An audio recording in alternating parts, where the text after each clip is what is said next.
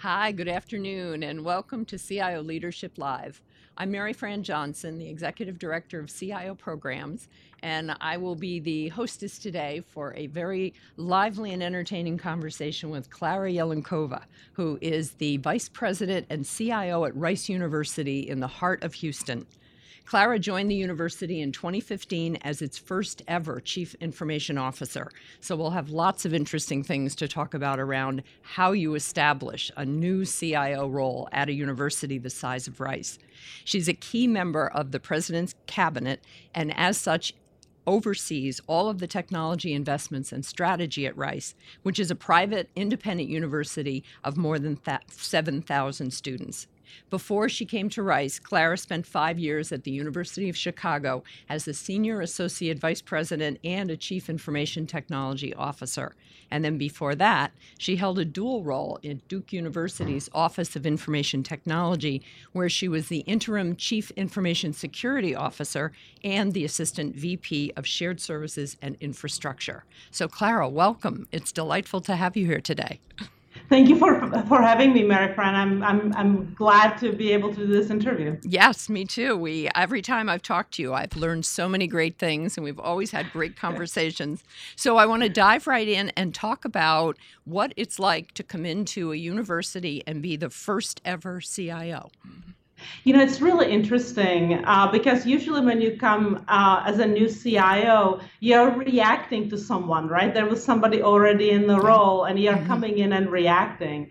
So I was really intrigued by the idea of being able to just create a position essentially from scratch, uh-huh. right?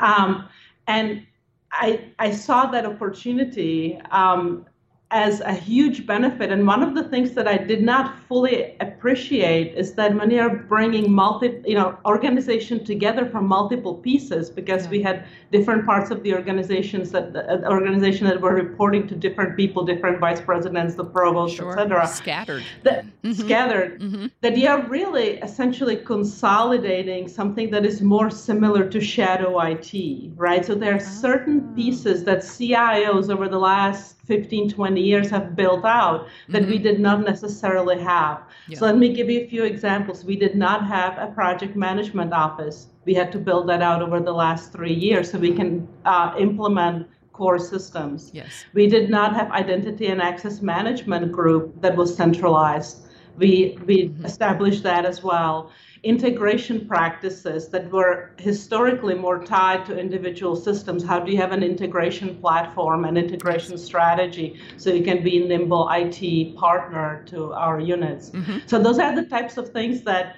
you know you you get to set the stage for your own role but there's really a lot of heavy lifting that we as cios have been doing over the last yes. you know 10 to 15 years that you get to do in a three year time frame yes.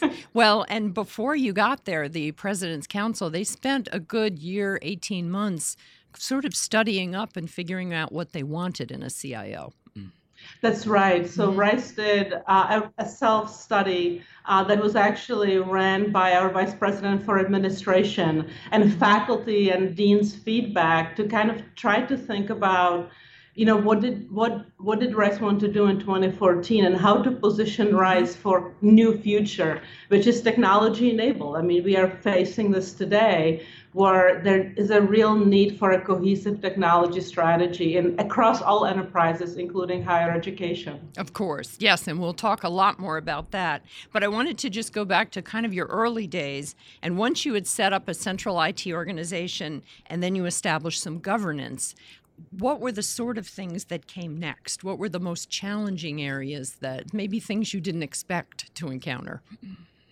You know, so I think let me start with the positive because mm-hmm. one of the wonderful things about starting this job was coming in as you know, a, if you will, a CIO uh, to a senior cabinet.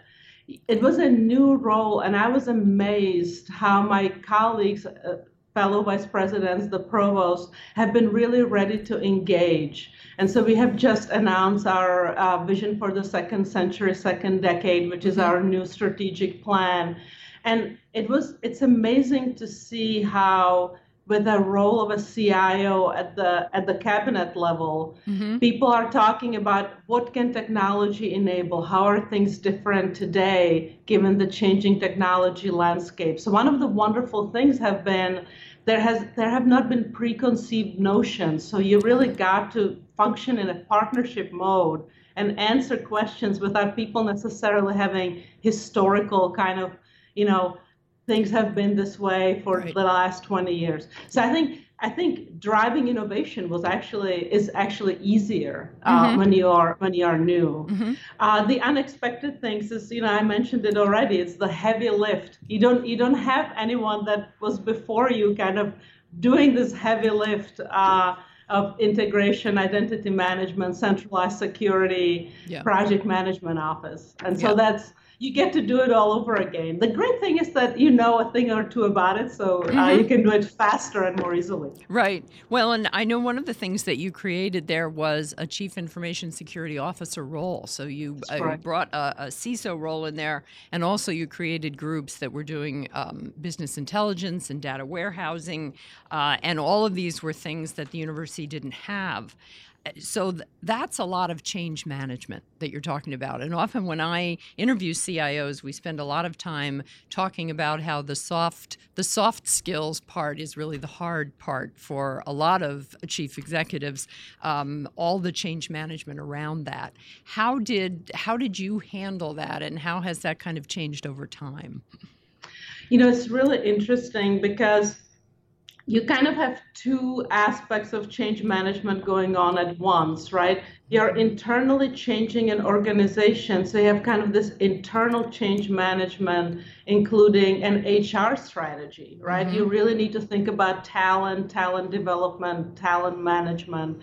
And then you have change management at the external level, right? Because all of a sudden you're creating something new that did not exist and people need to be able to connect with it right? So you need to tell people externally now let's say that we have a data warehouse and business intelligence unit what does that mean for them mm-hmm. right? And how does it work with the office of institutional research? How do we enable people yeah and you, you end up telling a lot of stories actually oh. a lot of you know mm-hmm. making mm-hmm. making sure that people can relate right yes to the change that you're making because as exciting as we all may think that you know hadoop is it doesn't really mean much in business right so no that, no yeah.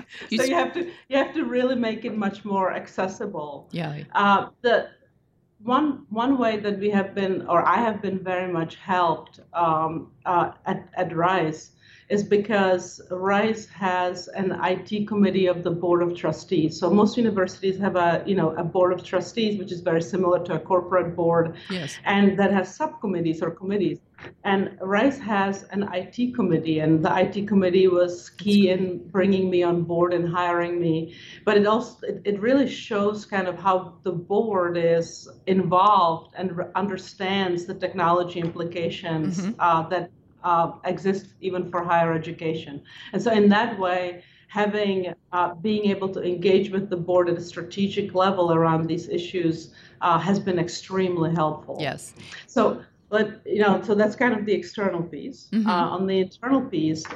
Uh, the change management is very hard, and I, am sure that, uh, and I have heard other CIOs on your program talk about this because yeah. it's war for talent out there. Mm-hmm. In some ways, we have been a little bit fortunate in Houston because of the downturn of the oil industry. Mm-hmm. But in the same time, you know, Houston is booming economy, and so yes. how do you how do you become a place where people want to work and where there's a there's a compelling story of an IT organization within the larger university mm-hmm. that you know will make people say, "Hey, I really want to be at Rice. This is where I want to make my mark as an information technology professional." Yeah. Well, let's explore that a little further. Um, how what is your talent acquisition strategy? Because you might think that someone working at a university just has their pick of the best graduate students in the computer science department, uh, but it's probably not nearly that easy.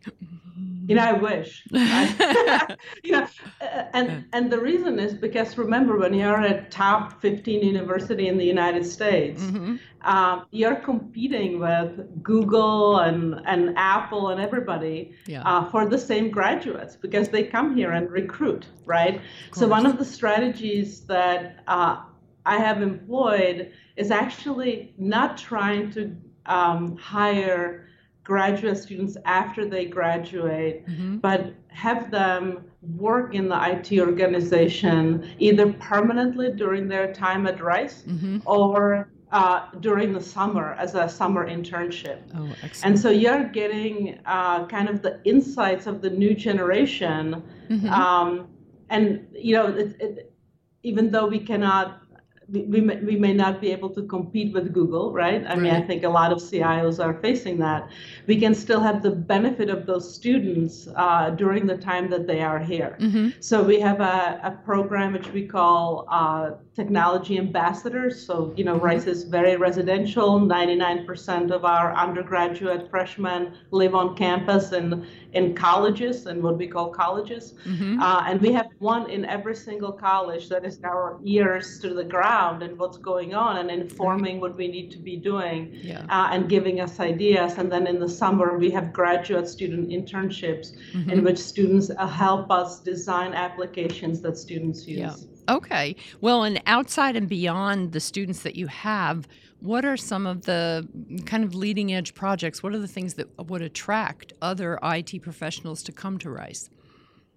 You know, so, you know, I think one of the, um, you know, we talk a lot about disruption, right? Technology disruption. And every single industry is facing it in some way or another, right? Some sort of Yes. a technology disruption in the industry. Um, and it can be frightening and scary. Uh, and I think in higher education, there's a, a very compelling piece to it, which is as people are facing, as people graduate and they are facing multiple job changes throughout their career, Mhm. universities, and Rice is one of the universities, are really rethinking about how do we have lifelong engagement with students, not just Rice students, but you know Mhm. other uh, other alumni from other institutions, and help people retool their careers. Right. So Oh, you okay. you know we have courses on Coursera on Mhm. uh, Python programming, and you know so because one of the opportunities that people have when they work for a university is actually to have an impact on the future of the United States and the future of the world, Mhm. right? Yeah. And helping people and thinking about how technology can be used to help people reshape their careers in mid-career, mid-career, later in their career. You know, how can somebody who is 37 years old or 45 years old Mhm. that wants to, you know, move from being a clerk in a financial institution to being a business analyst in a financial institution how can they get a certificate how they can get a graduate certificate while still working being online and Mhm. uh, really changing their lives and that's Yeah. a great place to be right Yes, yes. Well, and I was thinking about that too. A lot of times when I talk with other CIOs, uh, we tend to refer to various business units, and they're the ones that in private industry everybody knows. You know, there's the accounting department, there's HR. Uh, universities are a little different in that you have different colleges and areas that are essentially your business units. Uh, so, explain just a little bit about how you how you view that. What is the structure of like who are your business unit leaders that you spend most of your time, you know, dealing with and talking with? Yeah, and I would just say we still have the same business units that others do, right? We Mhm. still happen to have an accounting department. Well, of course, yeah, yeah, Right. and an HR department, yeah. exactly. So you know, so, so Mhm. we have the normal, uh, the normal business units, but then uh, you know we have various schools. You know, engineering, Mhm. natural sciences, social sciences. You know that they're domain specific as well as what we would call more. Uh, professional schools such as business school and architecture and music that, Right. that kind of provide very more specialized training. Yes. Um, and so the way that we engage with them, Rice is actually very centralized from an end user support perspective. So we have Mhm. IT staff in all of the schools that provide desktop support. And one of the transformational pieces that we have been working on is how do we use those staff members to give us information about what is going on in the schools. Okay. and how do we provide how they give us intelligence on how centralized services need to change and how they need to evolve. Hmm and so the the engagement is at kind of my level is meeting with the deans and hearing about what they're trying to do and aligning the IT strategy with the school strategies Okay. but also at the kind of ground level, do we really understand what is uh, the customer journey, if you will, Mhm. right? What is the day in life for a faculty member? What is a daily day in life for a student, for a departmental Mhm. administrator? And do we have opportunities to actually make them better? And so, we like, for example, for the daily day in life in faculty member, we have a dedicated unit for teaching and learning. hmm Um, and we have people that are dedicated to making sure that the classroom function as well as possible. Yeah. And there's a lot of technology in classrooms today. hmm And so when a faculty member walks in, that podium works. And we have people that if any, any issue arises, we monitor them. Uh, we make sure that they're monitored so we know that everything is working. And if something Right. is not working, we dispatch people immediately because Yeah. within you know a, a school period, within a class period, the faculty member needs to be productive that entire time. Right, and that's the time they have the students, and they Exactly. can they can lose them. God, if people didn't have wireless access, they would get up and leave. But hopefully not. yeah, hopefully not. No, not that that would happen. No, you know, uh, that's uh, tell me what is the size of the IT organization that you're running? What is kind of the size and scope of these people that are that are fanning out through all the colleges and taking care of IT throughout the university? So you know, so again, Rice is very kind of is a very small and exclusive institution, right? So we have, as you mentioned, we have 7,500 students, we have uh, 600 faculty, um, about 2,000 staff. Out of the 2,000 staff, about 160 of them are in the central IT organization. Okay. And so that's um, we need to be very efficient with what we do, Mhm. um, and you know, we and very nimble and agile. Yeah. And that's partially why we rely on, if you will, student employees and and kind of in some ways distributed IT Yeah. uh, that may exist in some of the units to help us and kind of bring them into one IT family. Right. Well, and uh, uh, that leads me to a conversation we had previously about um, shadow IT. I, you would think that you mentioned it in a very favorable light uh, a few minutes ago uh, because you don't see shadow IT as a bad thing. You see it more as departmental IT leaders that you can bring into this IT family. Talk a little bit more about that. Has this always been your view at the other universities you worked at, or is this more exclusive to Rice?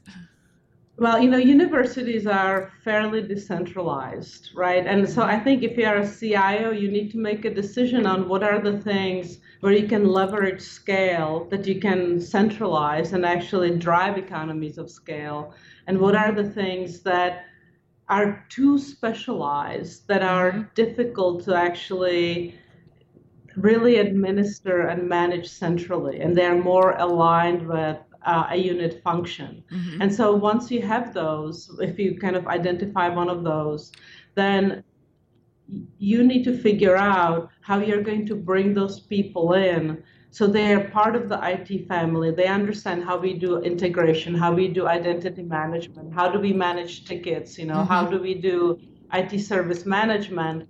But they can serve their unit in a more um, kind of specialized way while adhering to a certain set of principles. Mhm. So I sometimes joke that it's, you know, you, you kind of you, you need to set standards and then once people adhere to the standards you can actually give them levels of freedom uh, to function in a way that makes sense for their unit Which is really where innovation happens, isn't it?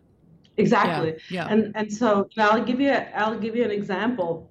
So we just got an NSF grant with uh, University of Utah to do next generation programmable wireless. Ah, Um, and it's a faculty-driven effort. We have faculty that have been working on it for a number of years. It's a major, uh, major NSF award that's going to, over time, change how wireless is done. wow. They have that, so we are supporting them. We actually uh, have provided staff to them to, to help with um, information about how we manage our wireless and kind of inform their design, mm-hmm. but they still have software engineers that are working on this cutting edge technology. And mm-hmm. so how you know how do we all kind of play in the same sandbox? It's uh, mm-hmm. it actually can be very rewarding even for the IT staff because they get yeah. to work on some next generation items that otherwise they wouldn't see because they are not quite market ready right so they right. it keeps their their skills fresh. Yeah. Do you also do you end up working with startup companies or VCs in the Houston area? I know that there's a pretty thriving market uh, around Houston, and I, I wonder. It seems like a university would be a natural place where they might congregate or even come from.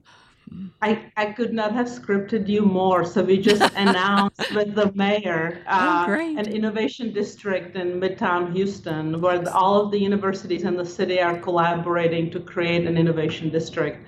Um, it happens that Rice had a, a really well positioned property that is kind of halfway between the Texas Medical Center and downtown Houston, mm-hmm. and it's really proximal to not just uh, Rice University, but the other universities in, in, in Houston.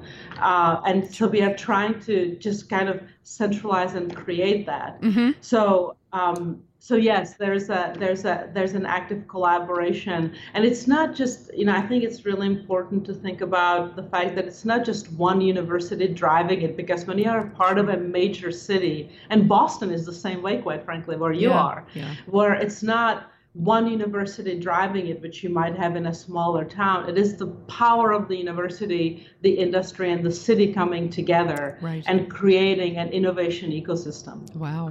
How far along is it now? You said it's been announced, so you're in the very early stages of it? Very early. Yeah. Yeah. It was today. So. Literally today. Okay. This well, morning. that's great. All right. Well, we're right on top of the news, which actually, and I was thinking of you too. I'm uh, jumping ahead in my own script a little bit, but I, I couldn't help but think about you as I've been reading the stories about uh, Mark Zuckerberg and his testimony before Congress about Facebook and privacy and identity access, because that's been a real specialty area for you in all of your other jobs. And I know I've read some pieces that you've written about it. So let's talk about that a little bit the role that CIOs do play and should play in identity access management and privacy. Uh, so I'll start out by asking you what have you thought about his testimony so far?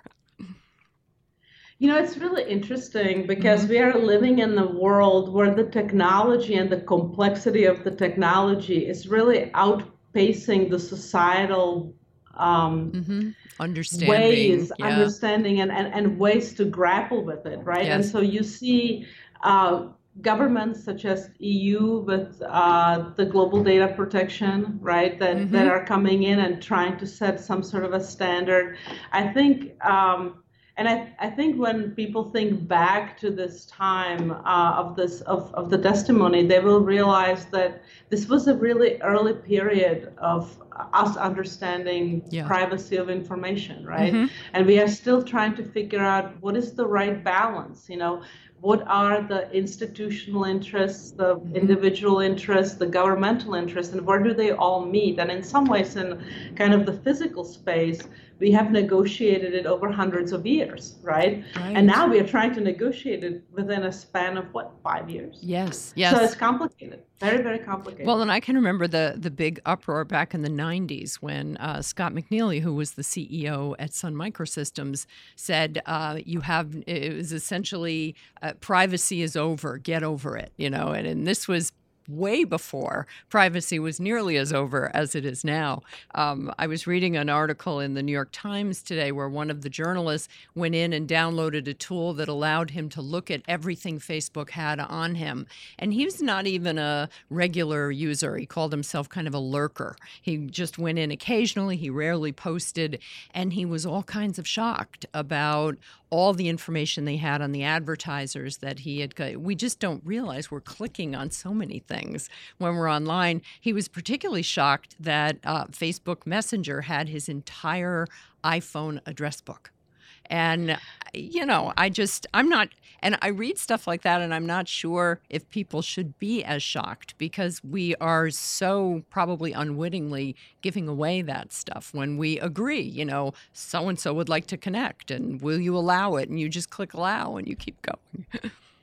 yeah, and, you know, mm. I, I think you know one way to think about it is that you know this is all very new right yes. and so you know I, on one hand you can say well people should know better right on the other hand you can say well this is really an emerging area mm-hmm. right and i think we all need to kind of think through how much public information are we willing to have out there about ourselves yes and so when you when you like when you go back just imagine going back 200 years when we were all living mm. in some sort of a village right mm-hmm. no let's go like 1500s 1500s yes. europe right you had yeah. you had a little village people lived inside of the village they rarely mm-hmm. ventured out and they knew absolutely everything about each other, mm-hmm. right? That's right. Technology makes all of the sudden this possible at an extreme scale, yes. right? Yeah.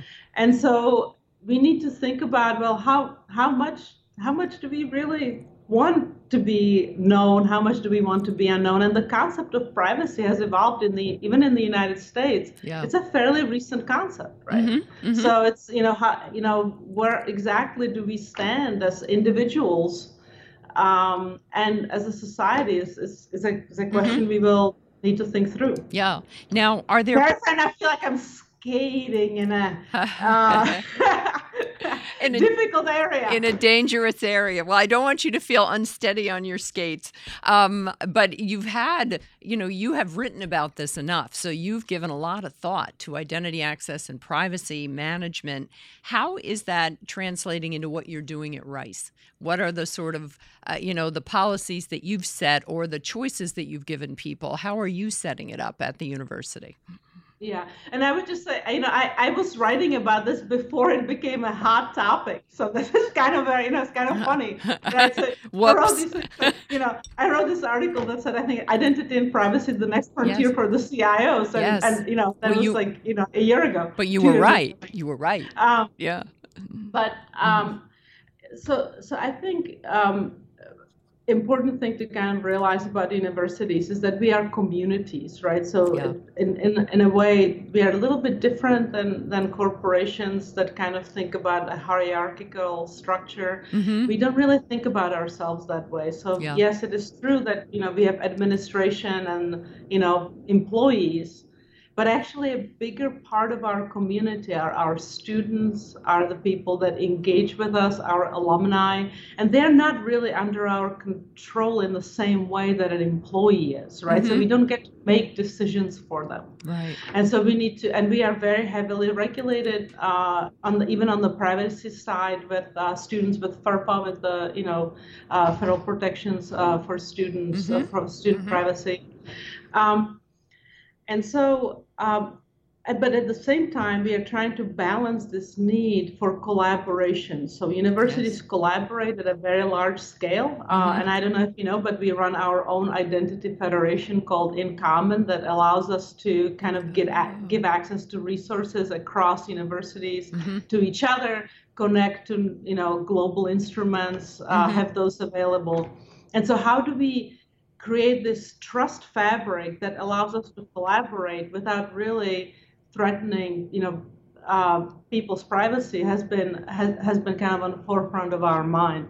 So what we what we do is we run uh, what's you know federated identity that actually uses Shibboleth, which is an open source software that we have been developing for a number of years, mm-hmm. and InCommon federation. So that allows us to kind of connect to each other, but have this trusted framework for doing it. Ah. Um, we are also now moving more toward, and early stages, toward giving people control, more and more control over how much information they release about themselves ah. and how that information and mm-hmm. so that's um, you know usually comes into into play with th- things like uh, CRMs uh, for our community engagement and how do we think about it and how do we give people control mm-hmm. over information that they are receiving from us. And I think in that way we are probably pretty pretty sim- pretty similar similar. To- mm-hmm. Well, and that uh, that also seems uh, that it's more on uh, maybe the leading edge or the you know where privacy is going, where there is um, just a, a a greater feeling on the part of the users that they want more control and they may end up finding the control a little tedious you know all the things you have to check into.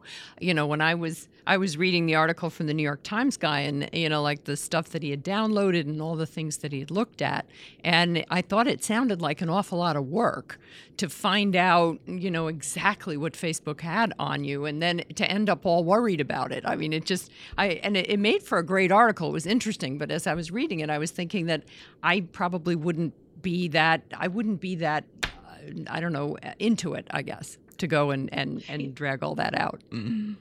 Yeah, and I think you know as CIOs what we need to think about is are we giving people the right options? So if someone wants to do it, can they do it? Mm-hmm. it? It's it's not necessarily about you know making people, you know, privacy hawks or mm-hmm. something like that. Because it's entirely possible that some people are so comfortable with their public lives or private lives even yes. that they don't really care about more more people knowing about it and they're mm-hmm. willing, you know, so every single individual is going to make informed decisions on, in this space. And so I think CIOs should not actually worry about is it, you know, do people want all of these choices as long as those choices actually remain available right? Are, are made available to the people who want them. Yeah. And uh, to be honest with you, that's the approach that Facebook, Google, others have taken mm-hmm. because it's it, the fact that not everybody wants to do it does not mean that it's not needed. That right? some people don't want to do it. Exactly. exactly. Exactly. Well, and that leads me into the the whole emergence of government regulation coming in to protect and regulate, you know, individual access to privacy,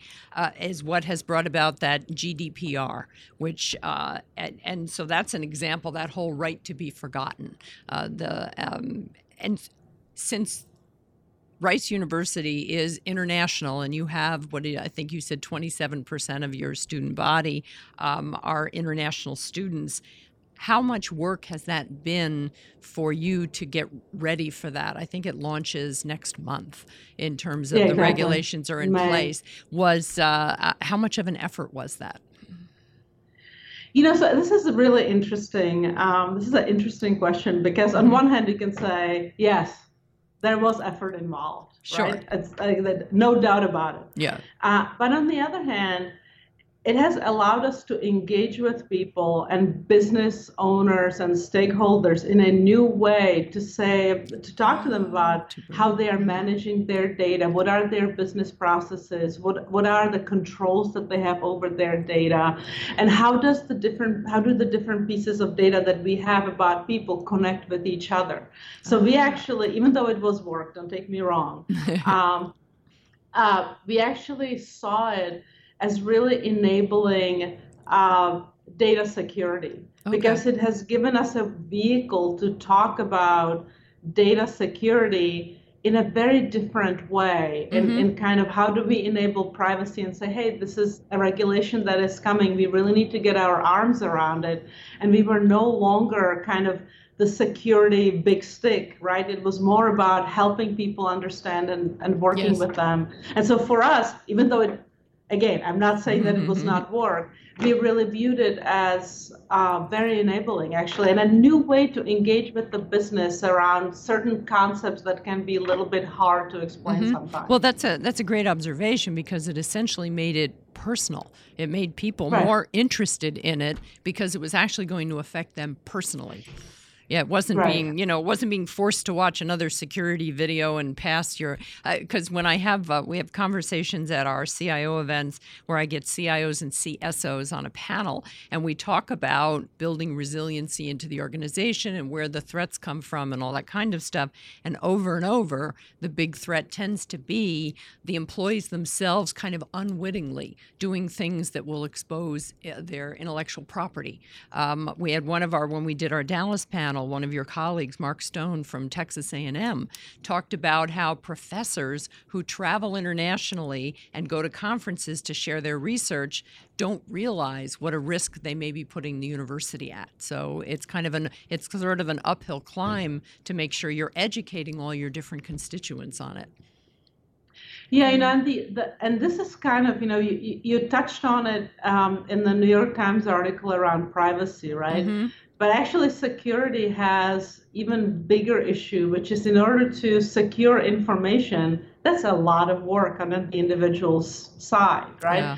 And so every single business is trying to stride, you know, how do you have a mobile workforce that can work from anywhere? And in the same time, how do you secure that workforce? Yes. And what are the new pieces of information security approaches and technology that you need to put in place? Mm-hmm. And, you know, I think all of us have read kind of the BeyondCorp work that Google has put forward, which is a very kind of innovative idea talking about you're no longer kind of this you know walled garden of an enterprise with the you know secure sent you know secure inside and bad outside Yeah. it's it's you know networks are zero trust networks nowadays Mm-hmm. and i think in some ways universities have been on the forefront of this for a while because we have been open enterprises for a long time we have people Yes. you know coming on campus every day to hear a concert to you know go to a football game to Mhm. watch a performance Mm-hmm. and all of those people get on our wireless network so how do we kind of have this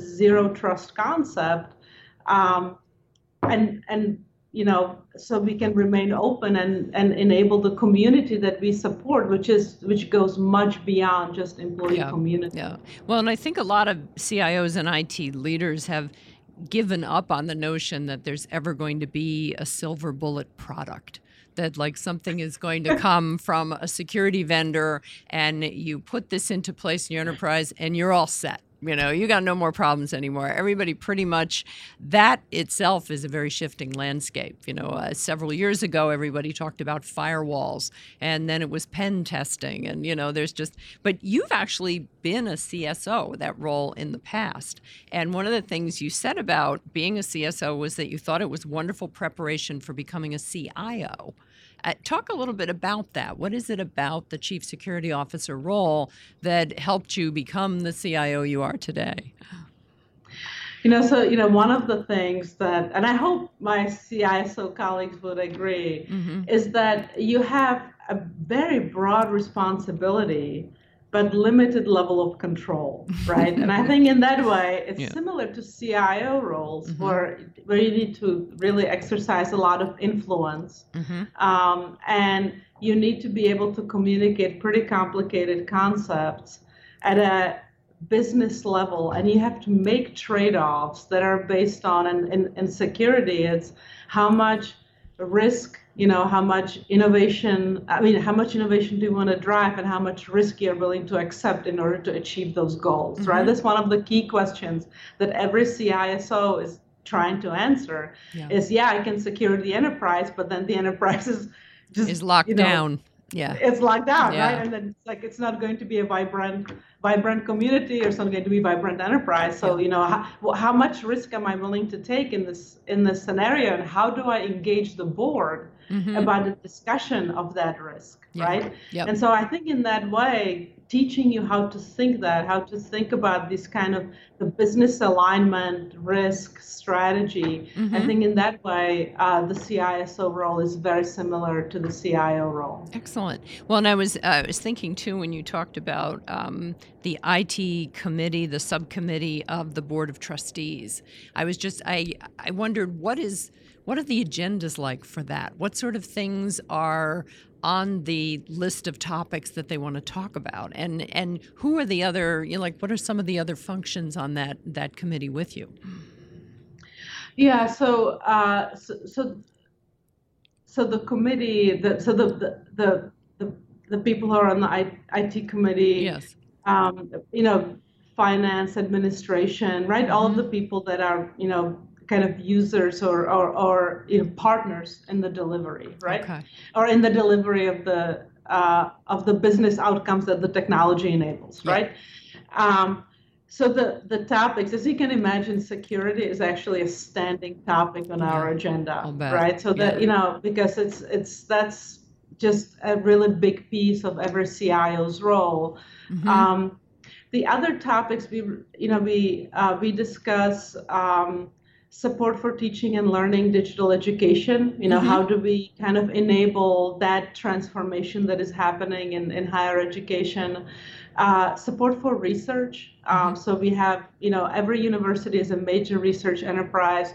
a lot of research is computational. We actually have a Center for Research Computing that is a group um, in uh, IT organ in the IT organization that is uh, that we uh, run in collaboration with the Ken Kennedy Institute for Information Technology, which is faculty led. Mhm. And how do we bring technology resources to bear to help faculty solve ish problems? You know, so Yeah. those are computational resources, high performance computing, those Mm-hmm. types of things that we run centrally, uh, storage resources to you know save their research, publish their research, etc.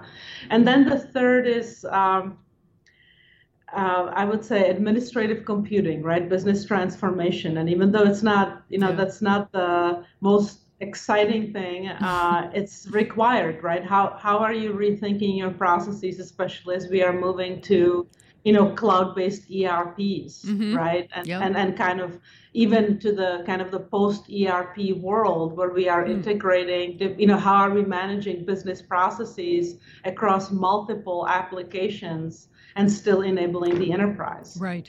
Well, and one of the things that uh, we had talked about previously, you'd mentioned, is that how IT has to support both traditional and digital education and how much that balance between the two is likely to shift in the future. Uh, tell me a little bit about how your staff is organized to kind of deal with both of those worlds.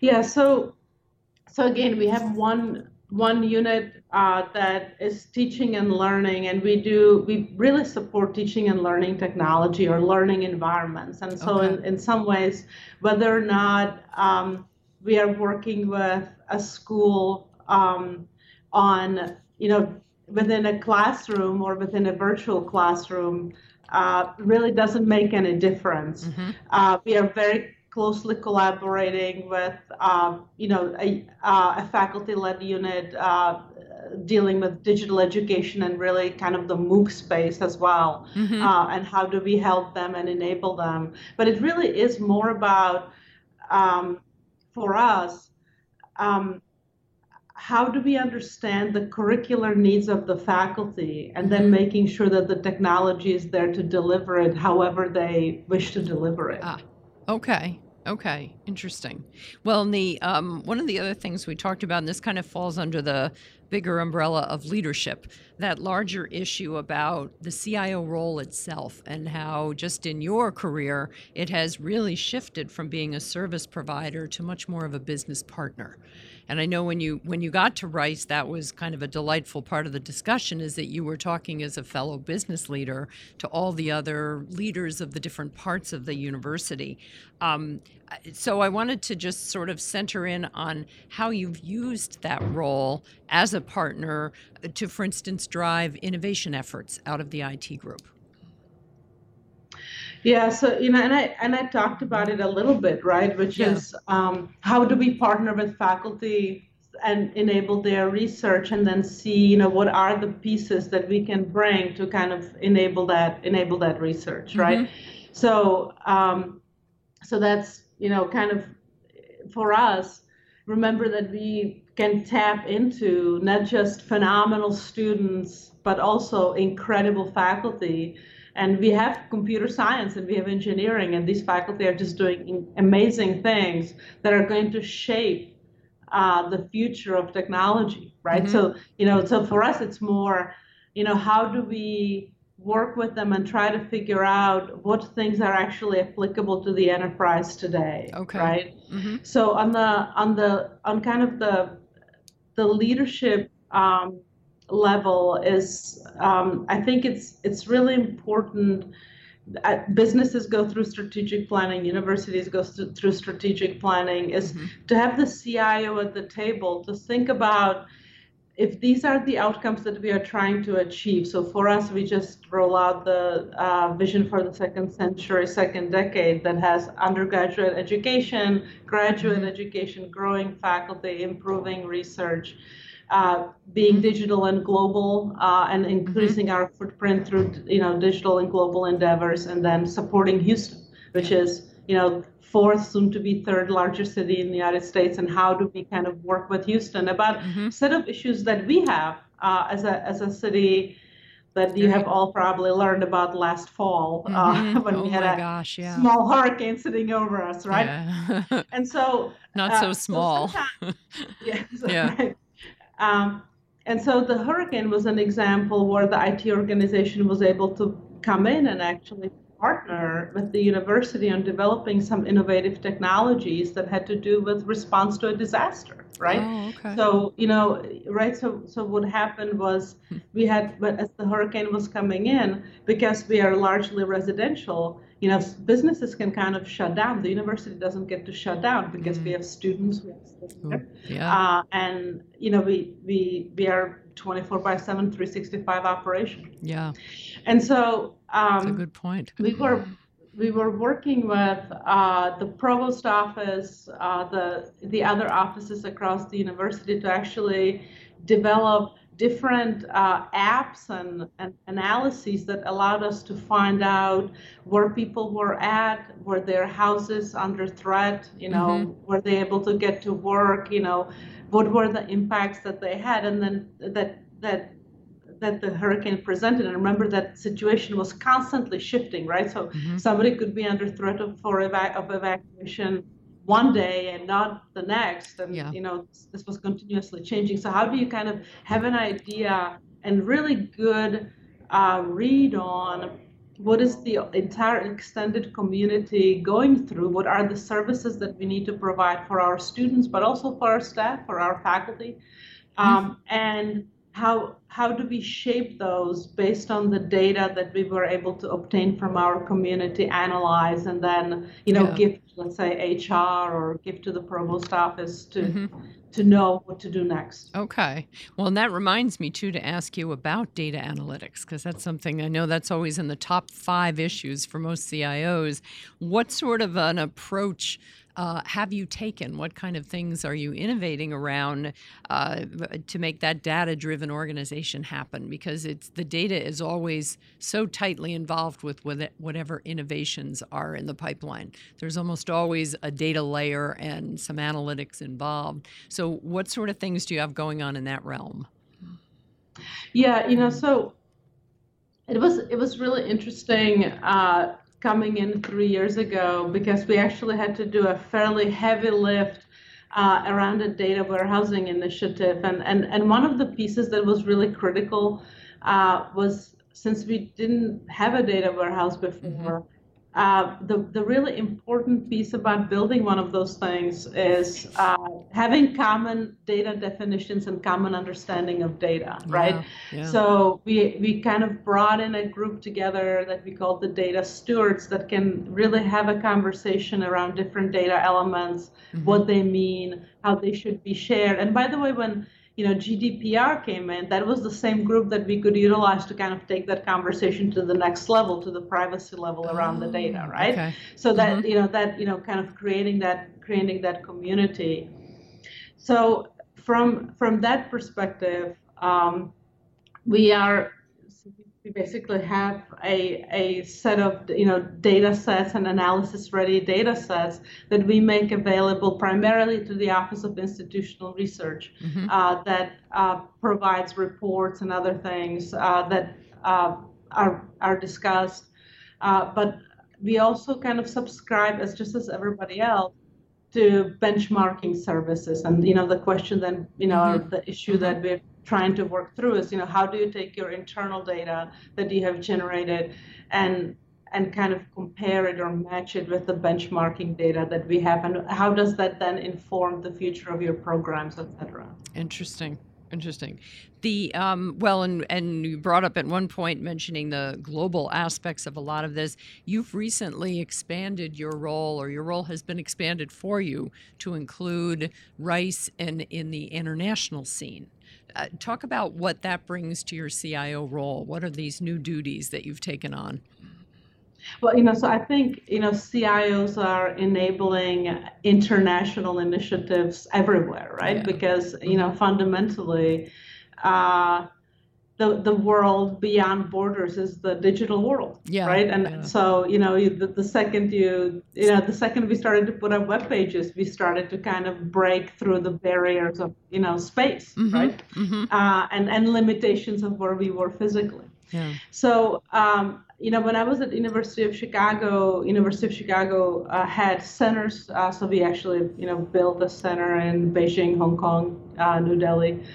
Um, and when we were thinking about this uh, strategy at, at Rice, you know, the truth is that when, when you're doing it several years later, it's always amazing how when you do something, ask the same similar question, set of questions, mhm. uh, few years later, your answer might actually change. Is so the question has become how do we use technology to actually increase Rice's footprint um, and and impact? You know, because for us it's it's really about impact, how you know impact of our research, uh, impact of our community, Yeah. and for that technology plays a critical role. And and you know so it's communication.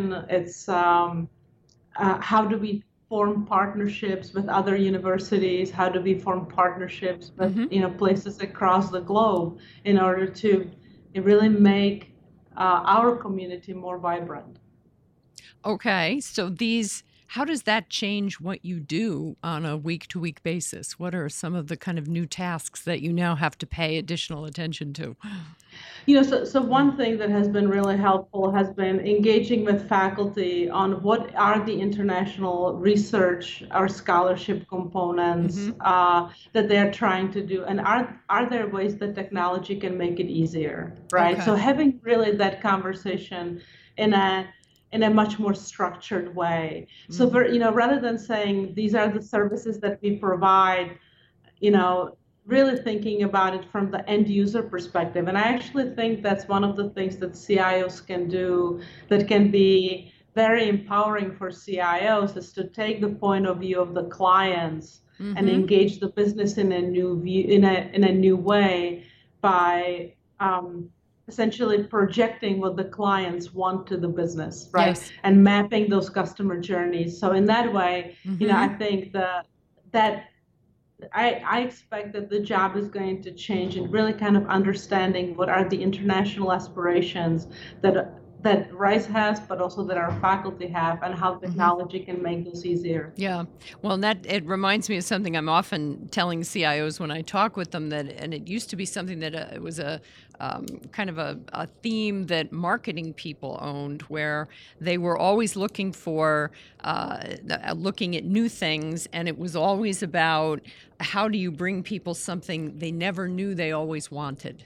And in a lot of ways, you know, that idea about bringing to the board, bringing to the other business partners you work with, something that technology can enable that they didn't realize how much they wanted it once, you know, you got it underway. And I think that that is so much more. It is so much more relevant today to CIOs in their strategic roles than it is. I've, I've never liked the notion of CIOs aligning with business strategy because to me that always implies that the strategy has already been set and the CIO is being informed about it and then they get in line and they help it with enabling technologies. I like I'm much prefer the the kind of approach where CIOs are accelerating the strategy of their businesses whether it's a university or a healthcare center by bringing these technologies to the table, you know, by by introducing their colleagues to things they never knew they always wanted. You know, and I think that's a that's actually a great point because in some ways, um, it, it was at one point in the in the in the past that kind of CIOs were very much technology leaders, right? Mhm. And it was we, we, we kind of discussed things in, in fairly technical ways. Yeah. Well, now you really see CIOs need to understand all aspects of the business, whatever the relevant business Mhm. is, and be able to do the translation from what is what the technology can do into how it can enable business, Mhm. right? Exactly. And so it's a it's it's a so you need to really become pretty savvy on how different parts of the enterprise work so you can actually engage in that conversation. Now, I think you know many uh, if not all CIOs are ready to do that because we have been watching these business processes in our systems forever, right? Yeah. So we sometimes know them Yes. exceptionally well. Yes. And it's just really about having the opportunity to talk about how they can be shaped or changed Yep. through Yep. Uh, or evolve as technology evolves. Well, it's making much better use of that helicopter view that we've talked about for years and years about and I heard one CIO described it. He said it's one thing to get the seat at the table, but the important thing to do is don't sit around too much once you've got that seat at the table. He was like get out there and be out in front and understanding the customer journey and you know that it sounds like I know that you do that a lot at the university. You get out meeting with a lot of uh, a lot of your colleagues. In fact, and that leads to my next topic as we're getting close to the top of the hour um, about leadership and time management. And I don't know whether you wrote this or whether you mentioned it to me, but you said you found Stephen Covey annoying yet effective. And that idea about the importance of evaluating where and how you're spending your time. I know, you know, and Yeah. so I, you know, I do this crazy thing where at least once a year I actually do the Covey exercise of kind of how, how I'm spending my time. Yeah. And I, I, I, I see it as an important reset of my own priorities, you know, because I think, you know, as CIOs, we all, you, you know, there's a strategic piece and then there's the operational piece. And we all are running complicated, fairly large enterprises, Mhm. right, that have multiple components to them. And it's very easy to just kind of, you know, go in there, right? Yep. Go into this operational piece and, and, and deal job. with the immediate, Yeah. yeah right? hmm and so um, so i you know i i find that it's very helpful to actually go through this exercise of am i really spending enough time hmm enough of my own time and of my own kind of intellectual capacity if you will uh, in engaging with what is the future and what is next you know mapping out hmm um, how we could help someone. And you know and you know one of the things that i i, I- I learned uh, along the way is that you know it- what matters is that you propose an idea and you make the best possible proposal you can make Mhm. and it's okay if people don't go with it Right, right, right. as long as you have made the argument. Hmm because you know people can you know the business can decide to do something slightly different or they they, they may decide to not do this just yet. But what matters is that you spend the energy in kind of honing in an idea proposing it having Mhm. it debated and ultimately some of them will always make it right so it's Yep. it's important that as a cio you're spending enough time proposing more things in some ways Yeah. Than, then you can actually achieve because some of them will not get funded. We all know that, right? Right. will not get funded. So you you have to kind of sometimes a little bit divorce yourself from An emotional attachment to your idea or thank your you. project. That is Mhm. correct. Thank Yeah. you very much. Right? Mhm. Because otherwise it will stop you. It can actually stop you from thinking creatively because Yeah. if you're worried too much about, you know, losing an argument, Mhm. then you don't spend enough time refining it and honing it. hmm Well, you know, it's, it's funny. I've had some conversations just recently. I can't remember what we were working on, but I was talking with a lot of uh, female IT leaders and asking a lot of them what they wish they had done sooner in their careers. And almost always, the thing that everybody wishes they had done was speak up more more often, more frequently, you know, like step forward and have the idea and get it out there. Um, and I know that's a topic close to your heart about uh, women in IT leadership because unfortunately we're still we're still kind of a minority. It's probably less than 10% of all CIOs are actually women CIOs. Do you have any advice or words of wisdom for uh, younger women who are in the IT profession now? Things that uh, maybe thinking back you wish you'd done sooner. You know, so it's interesting. I mean, I think uh, senior women in IT actually have a responsibility for mentoring the next generation. And, you know, I, I know all of us do some portion of this because it's very, very important.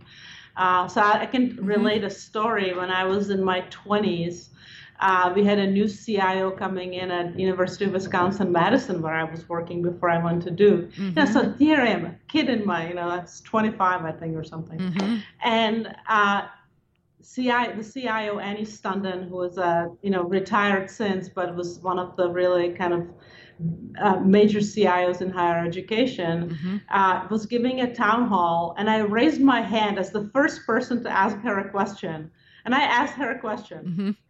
And she made a connection with me and actually helped me throughout my career. Um, Wonderful. And I think it's, I think for women's for so for senior women CIOs being that mentor, and for women that are uh, earlier in their career finding those mentors and mm-hmm.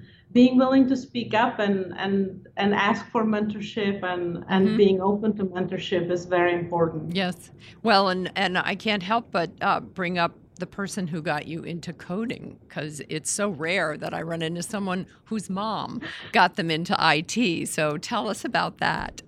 Yeah, so my mother is a visionary. Uh-huh. So, uh, so, so, so, so my mother was one of the people. You know, when you uh, watch Hidden Figures, you know, my mom yes. was, you know, is that is that generation, right? Mm-hmm.